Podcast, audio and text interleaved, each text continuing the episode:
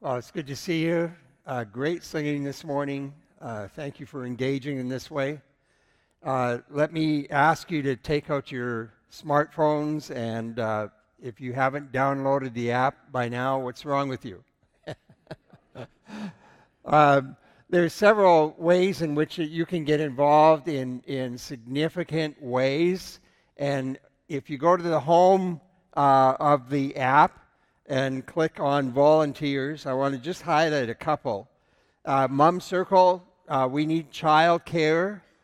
And let me just say that Mom Circle is often a gateway into the church and into faith. So when you help take care of a child while the mom is in uh, kit in mom circle, you're really helping them beyond the morning. You're helping the whole family. So if you can participate, please let us know. Just click on volunteers, click on Mom Circle Child Care Volunteers, and that'd be great. Also, coming up very soon is our uh, one of our community partners, City Center, is having their dinner in, on Thanksgiving. This helps the community by hosting those who are uh, on the um, less fortunate side of life. We provide a dinner, but we need volunteers to help serve. So if you can help serve, just click on City Center Church Volunteering. Give 90 minutes of your time to help uh, communicate the love of Christ to that uh, section of the city.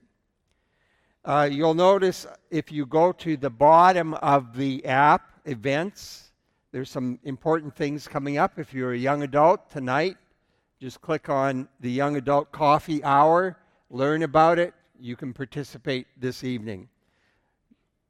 So there's lots of ways to engage, and just encourage you to do that. And then, if you go to the home page again, and actually, media, there's What's Wrong with God. Click on What's Wrong with God. On the 22nd of September, when God is unwilling, and your message notes are there so you can follow along. If you're in a circle group, your discussion guides are on that as well. So everything is on the app. So you can see how it solves all of our problems. And you'll want to be part of it.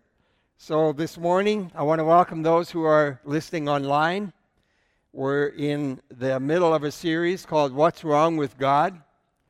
And this is uh, being well received, and thank you for your comments. The notes will be displayed also behind me and you can take notes on your app this morning. So we're, expo- uh, we're exploring the situations where you are pleading with God. You're asking God. Maybe it's for a job. Maybe you're wanting an interview to get employment. Maybe it's a health crisis or a financial situation. Maybe it's just that you need a date on Friday night. I don't know what it is. And you're pleading with God, and God is not coming through. And He seems to be inattentive, and He's uncooperative, and He's late to the party. And if you grew up in a Christian home and your prayers weren't answered, and people would tell you, oh, you just have to pray more. Oh, you you gotta confess a sin in your life. That's why God isn't answering your prayer.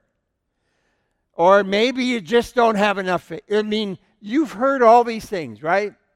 And you turn inward and you say, What's wrong with me? God isn't listening to me and He's not answering my prayer. And you, so you, it creates all kinds of doubts. At some point, you've confessed everything, you have enough faith, you've you've done everything you can and God's still not coming through and you change the narrative to what's wrong with God? I mean, he's all knowing, he's all powerful. Maybe he doesn't like me, maybe he doesn't even exist. And so we turn the conversation to what is wrong with God. Now, before we uh, jump into the text this morning, I want us to consider this God's lack of cooperation is not an argument for or against his existence. Now, this is important to understand.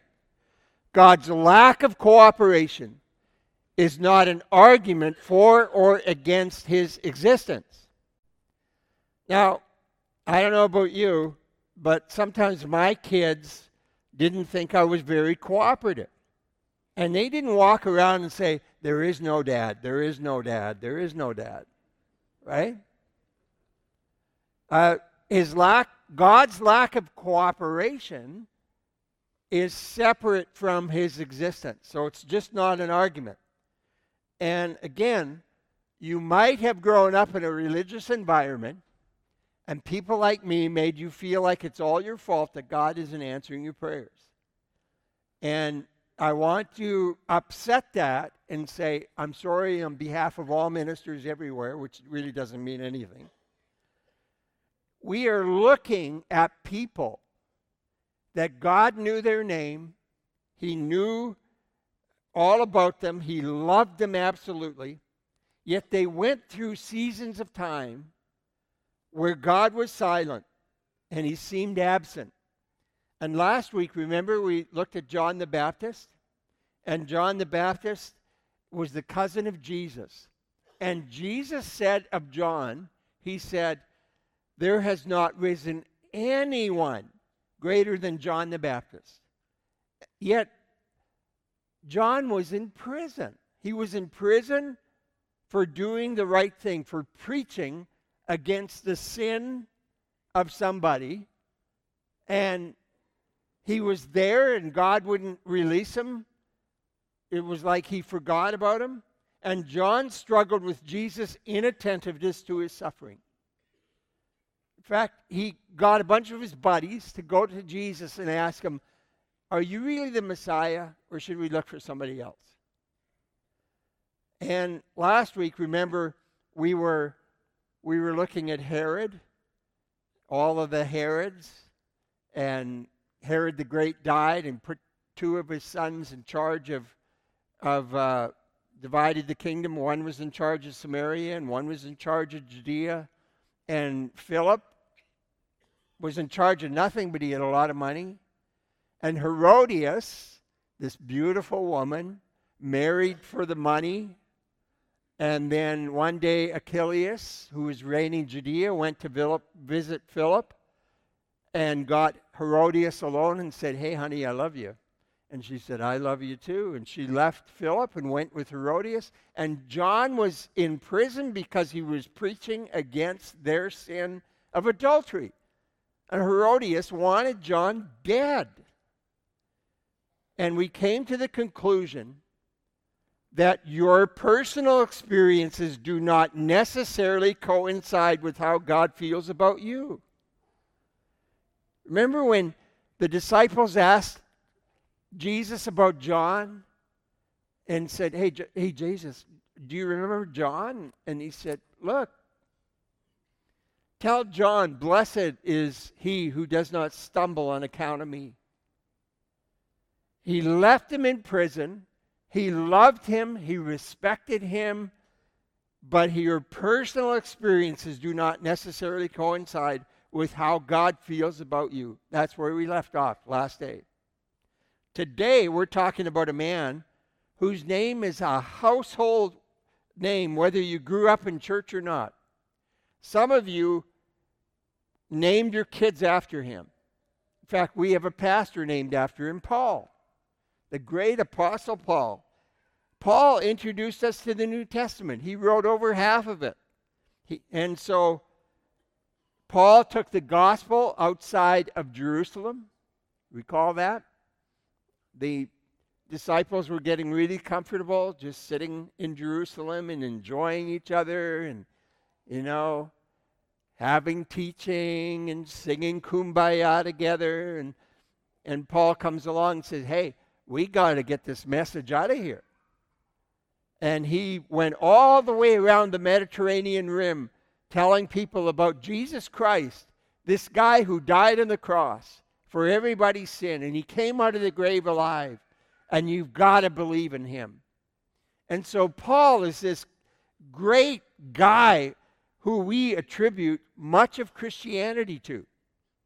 Besides Jesus Christ, he is one of the greatest names in all of Christianity. So, when Paul met Jesus, uh, Paul was kind of anti Christian to begin with. He was a Jew, and uh, he didn't like this new sect called Christianity, and he was on, on one of his campaigns to persecute Christians. And on the road, Jesus Christ literally met him, and his life was transformed. And after he met Jesus, he spent a few years in training, first with Peter, and then with James, the brother of Jesus. And then he spent 20 years traveling around the Mediterranean rim into hostile environments, introducing people to Jesus Christ and saying that God did something unique in the world by sending Christ to die for the sins of people. You recall, for those of you who have read the New Testament, that Paul was shipwrecked. He almost got killed, drowned. He was put in prison. He was stoned, not smoking something, literally. He was stoned. Uh, he was bit by a poisonous snake. He almost drowned trying to spread the message of Christ. God took a special interest in this guy named Paul. But soon after he became a Jesus follower, he was afflicted with some sort of disease. We don't know what it was, some physical ailment. And it became an obstacle for him to do the very thing that he was called to do. Now, Paul spent three seasons of intense prayer asking God to remove this condition. If anybody should have received a miracle, it should have been Paul. I mean, Paul did such great things, yet God answered. He said no. After the second season of prayer, God said no. The third time, he said no.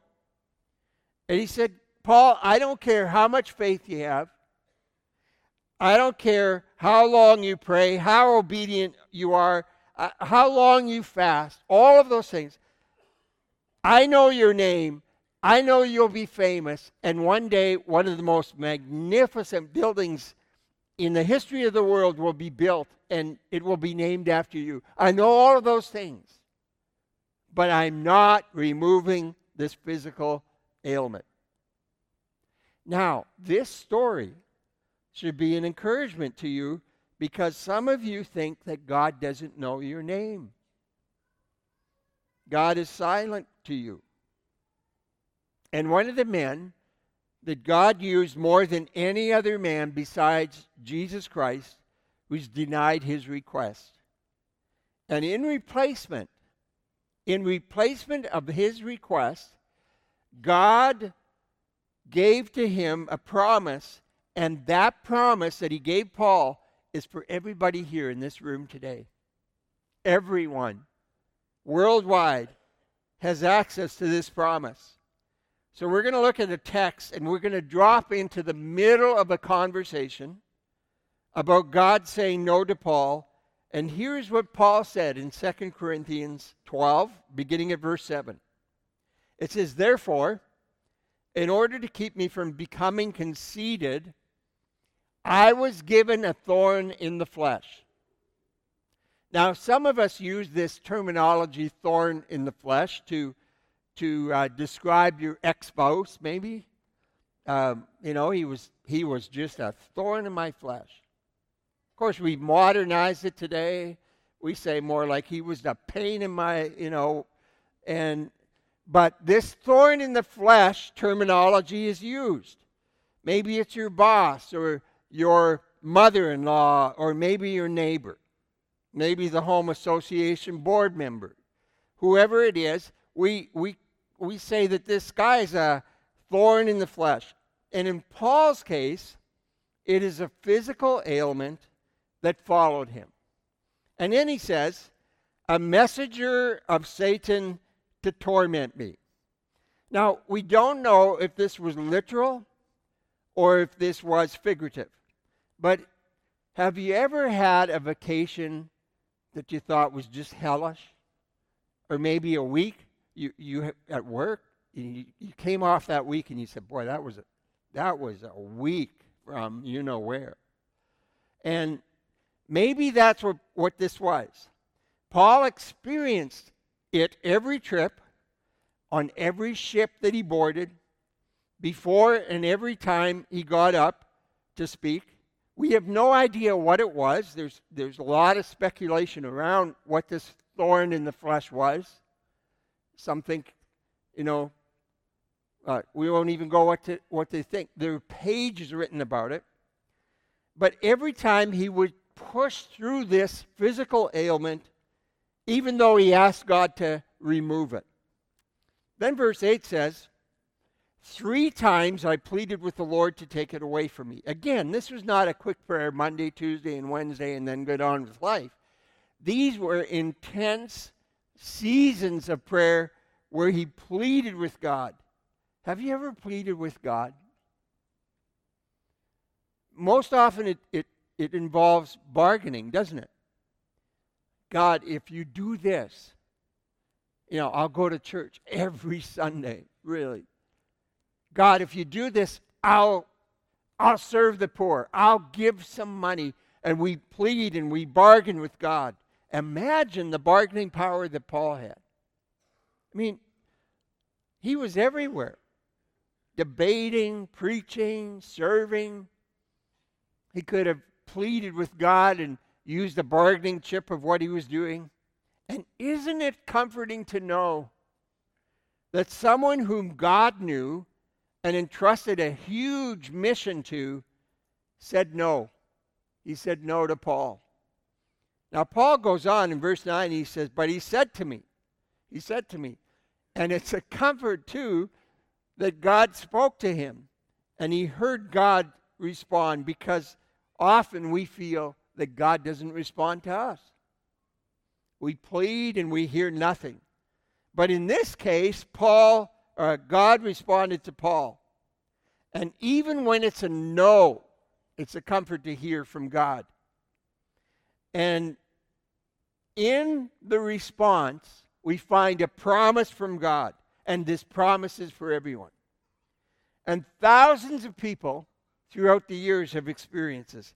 And this is what the promise is My grace, my grace is sufficient for you. God said, I will not give to you what you are asking for, but I will give you something that will allow you to endure. You will have to go through another season enduring this, but you will find, Paul, you'll find that my grace is sufficient for you. So you can get through another day, another season. You can go to work and endure one more time. You can come to home to the unknown one more time. You will keep going in spite of nothing around you changing. You see, grace is the ability to keep on going, to find energy and strength and faith to keep moving in the direction that God would have you move. That's grace. And that's grace. And that's His promise. And His promise is for everybody in this room. He promises that you will receive His grace. So God says to this apostle, whom He loves, we're not going to remove the physical ailment, but I'll tell you what I will do for you. I will give you grace to keep moving forward. And Paul continues, For my power, my power is made perfect in weakness. What Paul experienced is what you can experience too. God's grace is adequate, and it's actually more than enough for you. God's power actually is accented by you living in your weakness. God's power is accented. Now, for you deeper teaching fanatics, here it is. None of us would sign up for this. Nobody would. Here's what we want we want the guy in the end zone with the football, with air, his hand in the air, giving glory to God. Hey, God, help me get this touchdown. We want the guy with a walkout home run coming around the bases, pointing to his heavenly Father and saying, Yay! We want the guy with strength. We want the guy with winning the Academy Award, thanking everybody, you know, thanking mom, thank you, all the cast, the crew, the film guy. And most of all, I want to thank my Heavenly Father. And we go, oh, yeah, yeah, yeah.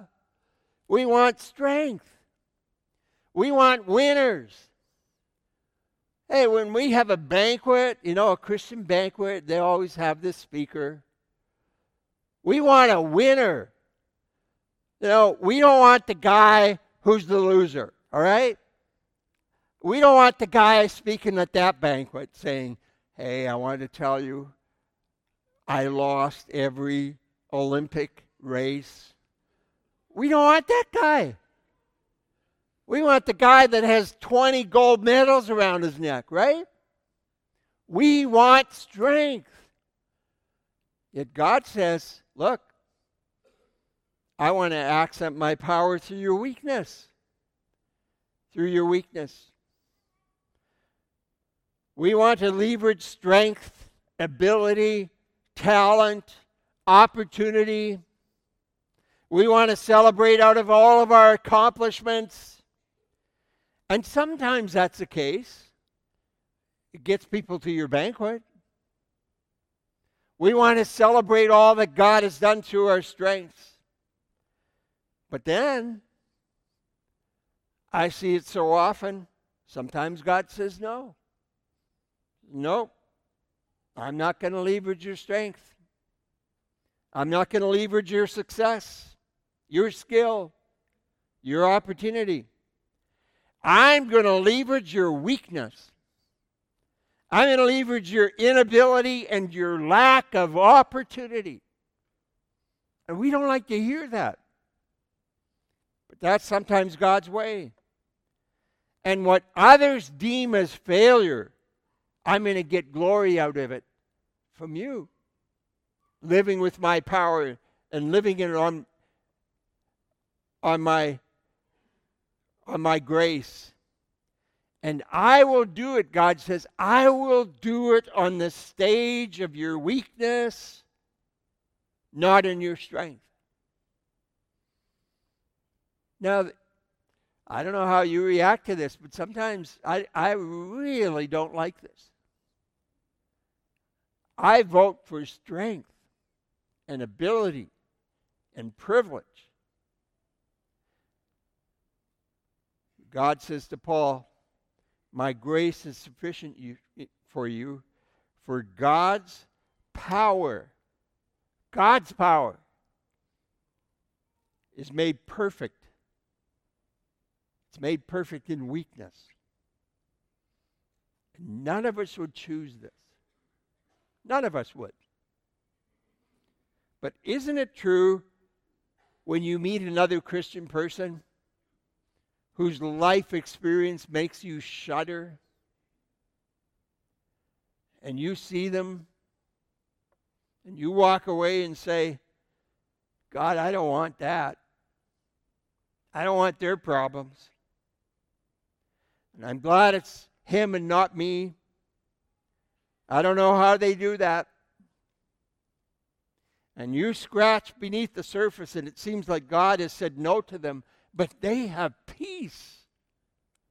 They have something inside of them that gives them strength to walk through the valleys that they're walking through. And when you talk with them, you discover they're living on the gift of God's grace. It's a gift a gift of grace, and it's sufficient for them. And it's apparent that God is showcasing His strength in the middle of their weakness. And with those kinds of people, I just shake my head and I say, there has to be a God. There is no other explanation for how they are walking through the valley that they are walking through. So, I want to give you a heads up if, if this is in your future.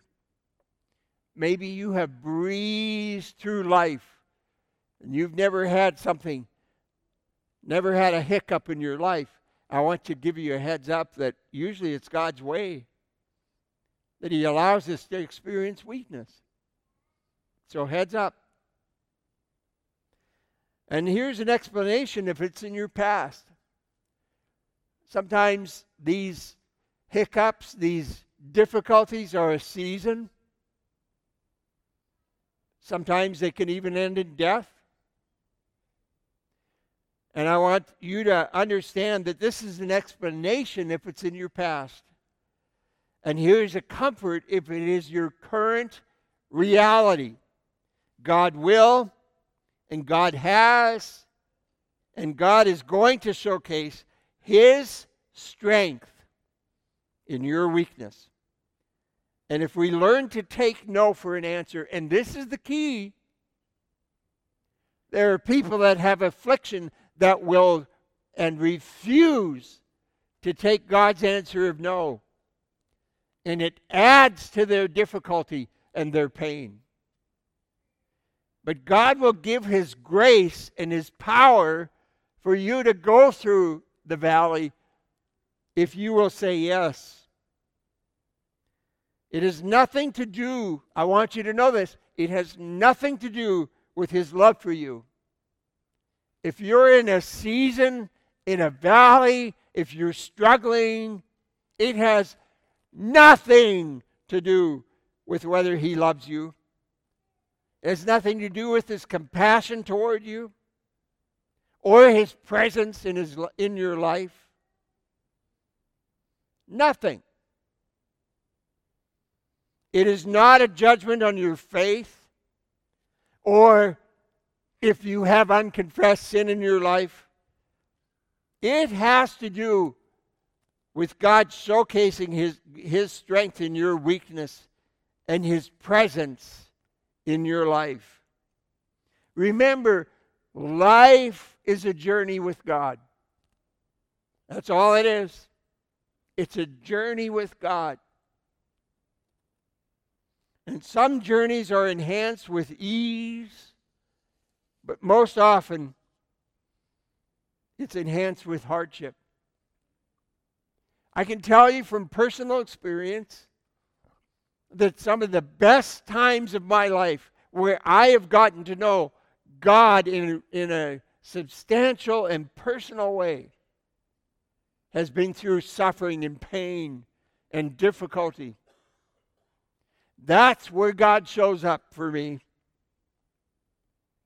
And then Paul concludes this section in, in Corinthians and he says, he says something that I wish all of us could say when we're going through it. He says, Therefore, I will boast all the more gladly about my weakness. I'll boast about it. But, Paul, you've had so many victories. Yes, but I delight in my weakness. Why? so that Christ's power may rest on me. And isn't that what we want? We want Christ's power resting on each of us. There is a type of power you experience by accepting God's no and going through the difficulties of life. It is the sufficient grace of God. And I pray this morning that you will receive Christ's power resting on you in spite of the circumstances of life that you are going through today. And then he says in verse 10, that's why, for Christ's sake, I delight in weaknesses, in insults, in hardships, in persecutions, in difficulties. What? That blows my mind. For when I'm weak, Paul says, then I'm strong. Then I'm strong. This is so counterintuitive. I mean, the, the thing that I have wrestled with so much is this thing that where he says, I delight in insults. You know, being on stage, there's lots of, of uh, ammunition for insults, right? I say stupid things, I do stupid things, and people can insult me for it. And I want to defend myself. You know, I want to defend myself. Like the prime minister. I want to defend myself. I want to apologize and get on and be reelected. Right? And Paul says, Boy, I delight in it. You know why?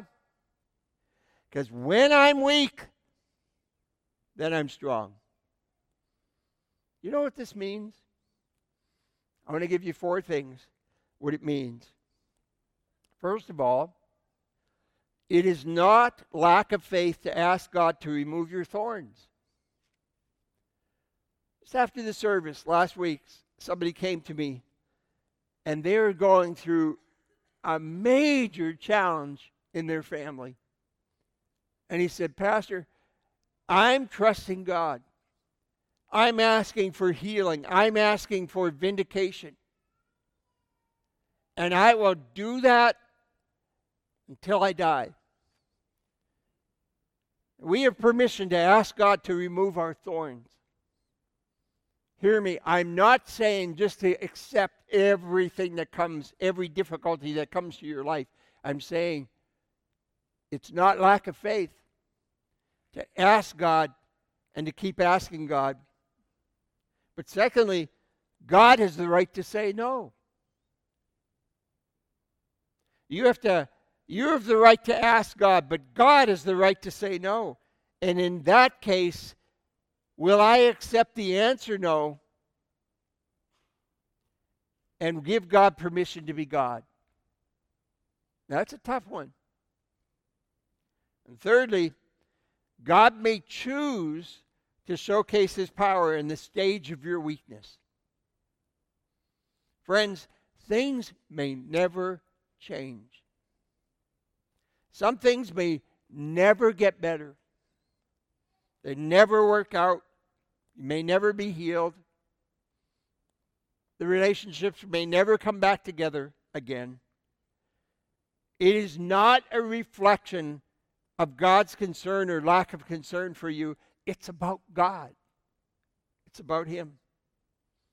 And fourth, and this is important, fourth, you cannot experience God's sustaining grace while resisting His will.